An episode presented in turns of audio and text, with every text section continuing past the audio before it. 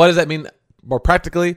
Make sure that you ask your lender or your mortgage broker about the new loan to value requirements, the new upfront reserve requirements, and other terms that you need before you submit an offer on a deal. Before we get into it, I want to introduce you to Groundbreaker, today's sponsor and partner. They are an all in one suite of tools for small to medium sized real estate syndicators. They've got a special focus on real estate syndicators with 1 million to 100 million assets under management. They help you increase productivity and investor satisfaction by automating fundraising, reporting, and investor relations through elegant and powerful workflows built by syndicators for syndicators. Groundbreaker will help you scale your business without the need to scale your overhead. So they're going to help reduce your costs because of the admin team that won't need to be as large. And they're going to help you reduce your risk of data breach because of the security systems that they have in place. They'll help you increase your revenue by growing your assets under management because you're going to be allowed to focus on the things that are most important, like business growth and operations, not those administrative logistics. And ultimately, they're going to help you elevate your company's brand and professionalism and investor experience because your investors are going to enjoy having this platform with all their information versus however you're currently doing it. Three things specifically about Groundbreaker I personally like. One, super easy to use from an investor standpoint and from a general partner standpoint. Two, it allows investors and general partners to fund electronically, meaning that a limited partner can complete their entire subscription and funding cycle without leaving the platform. And on the general partnership side, for distributions, you can set it up so that you can trigger bulk ACH payments within the platform. And then last thing I really like about Groundbreaker is it's well, it's cost effective. It's healthy to the bottom line. Their basic plan allows sponsors to sign up for as little as $100 per month with no limits on deals or investors. And you can read all about the pricing on their website. Speaking of their website, it is groundbreaker.co forward slash Joe, J O E. And when you go there, groundbreaker.co forward slash J O E, you're going to get access to a pitch deck that the Groundbreaker team created so that you have a template should you want to use that and customize it for your own deal. So go to groundbreaker.co forward slash Joe. Quick disclaimer the views and opinions expressed in this podcast are provided for informational purposes only and should not be construed as an offer to buy or sell any securities or to make or consider any investment or course of action. For more information, go to bestevershow.com. There needed to be a resource on apartment syndication that not only talked about each aspect of the syndication process, but how to actually do each of the things and go into it in detail. And we thought, hey, why not make it free too? That's why we're launched Syndication School, and Theo Hicks will go through a particular aspect of apartment syndication on today's episode and get into the details of how to do that particular thing enjoy this episode. And for more on apartment syndication and how to do things, go to apartmentsyndication.com or to learn more about the apartment syndication school, go to syndicationschool.com so you can listen to all the previous episodes. Hi, Best Ever listeners. Welcome to another episode of the Syndication School series, a free resource focused on the how to's of apartment syndication. As always, I am your host, Theo Hicks. Each week, we air two podcast episodes that focus on a specific aspect of the apartment syndication investment strategy. And for the, the majority of these episodes, we offer a free resource that will help you along your apartment syndication journey. All of these free resources, as well as free syndication school episodes, can be found at syndicationschool.com. And in this episode, we're going to go back to talking about the coronavirus. We took off about a week or so, and we're going to jump back into it because today I want to talk about some of the changes that Joe and Ashcroft Capital are making to their underwriting of value add apartment deals during and then probably after the coronavirus pandemic. So, the purpose of this episode is going to be to outline the four main changes that Ashcroft Capital is making to the underwriting of new deals currently, and then for the, I won't say foreseeable future, but at least for maybe the next few months after the coronavirus pandemic is over. Overall, the underwriting changes really need to be on a deal by deal basis because different markets have different rules as it relates to coronavirus. This means that the economy is being impacted differently. But there are a few items, four items, in fact, that Ashcroft thinks are important to consider. So, first is going to be year one operations.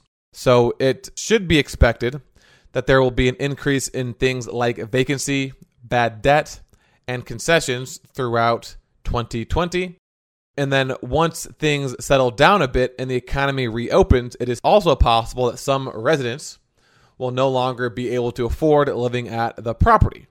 So the two things are one, some of the income loss items like vacancy, bad debt, and concessions. When you're making your assumptions, you should be projecting that they will be higher than usual. So based off of the T12 or current market rates, you can't really use those for vacancy, bad debt, and concessions right now because it's a different environment. And once the coronavirus ends, it'll also likely be a different environment. And then, secondly, once the economy reopens, the residents that are currently living at that property, right? So if you buy a property now, once rent repayment programs are ended or rent delays are ended, evictions are allowed again, maybe expect to have to evict more tenants than you usually have to because they've just been living there and, and maybe paying partial rent or just doing what they could. But once it's over, they can no longer pay the full amounts. That's year one operations. Number two is rent growth. So the rent growth for 2020 in the vast majority of markets is projected to suffer as unemployment rises.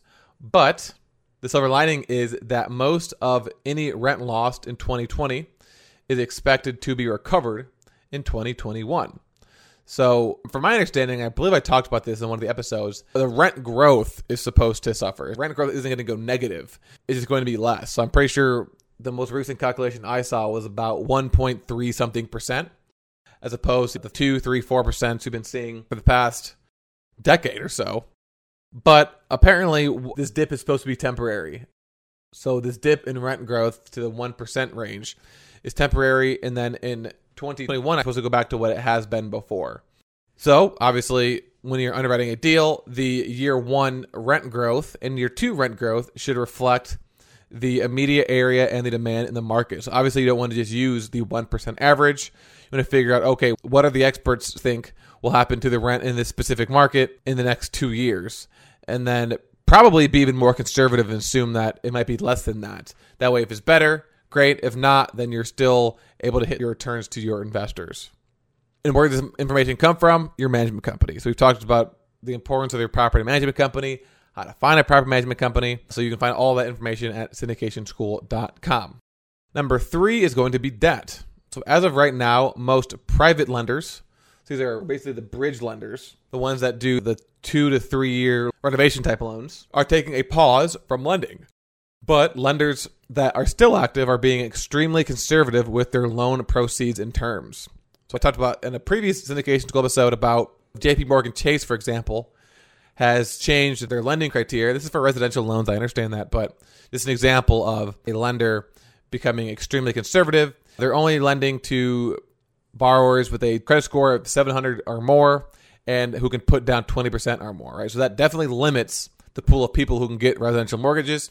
Similarly, other lenders are doing the same for commercial. I think one of the biggest changes is the reserve amounts that were required. Now, the agencies are lending, but they are also being conservative on their underwriting and requiring large upfront reserves for debt service payments. So the reserve requirements are changing. So typically, you create an upfront reserves account called an operating account for unexpected things that happen at the property. But now, in addition to that, you need another upfront amount of reserves that are a lender requirement.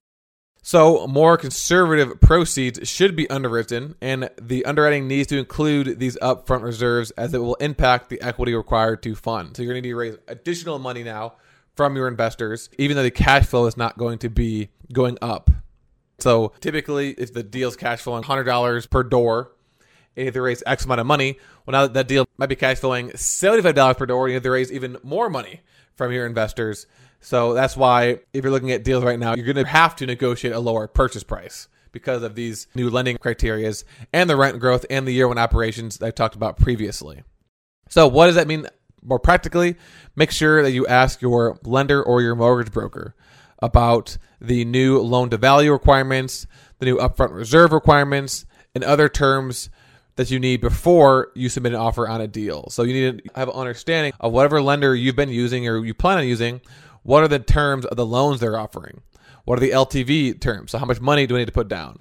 How much money do I need as upfront reserves? What are the interest rates? What's the amortization? Is there anything that I need to know that's changing so that I can underwrite my deals properly, right? Because if you don't know what the debt is going to be, it's going to be impossible to submit correct offers on deals. And then lastly, for value add deals, depending on the deal, many owners are pausing their interior renovation programs until the markets restabilize. So when you're underwriting a deal, it may be wise to assume that the value add program does not start until the overall market stabilizes. Now, this is something that's going to be obviously up to you, depending on the state you're investing in or the, local area you're investing in.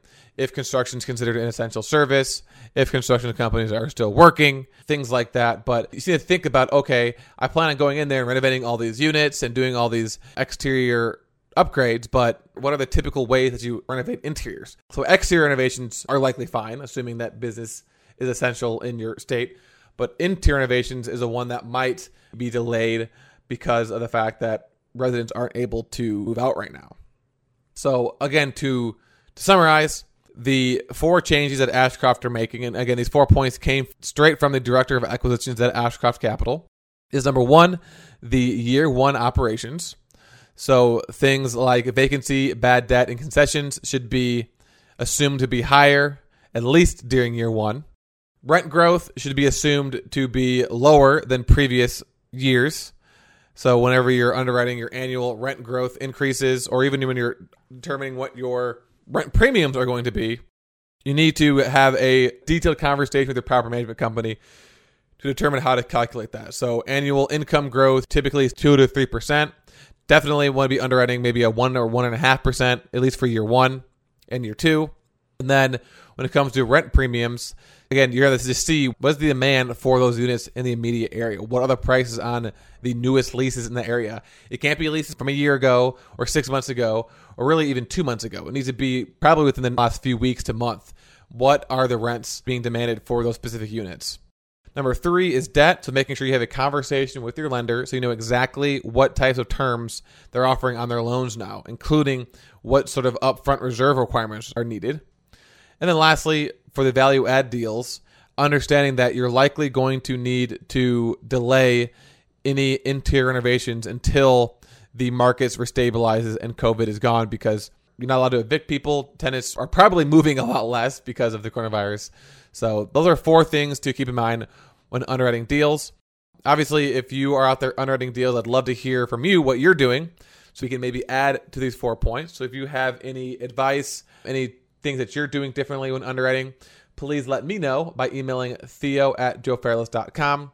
And of course, anyone who reaches out and I include their information, obviously won't be in this episode, but I'm going to turn this into a blog post. So I will definitely give you a contributor status for the blog post since you contributed your underwriting advice to the document. So that concludes this episode. To listen to other syndication school series about the how to's of apartment syndication, and check out some of our free documents, please visit syndicationschool.com. Thank you for listening. Have a best ever day, and I will talk to you soon. Groundbreaker helps you increase productivity and investor satisfaction by automating fundraising, reporting, and investor relations through elegant and powerful workflows built by syndicators for syndicators. Go to groundbreaker.co forward slash Joe. That's groundbreaker.co forward slash Joe to get a free deal pitch deck template. The Corporate Investor podcast is geared towards successful corporate employees with high income jobs looking to create a second stream of income. You'll hear from successful real estate investors on the show as they describe how they got started investing while working their full time corporate job. Listen and subscribe at thecorporateinvestor.com. That's thecorporateinvestor.com.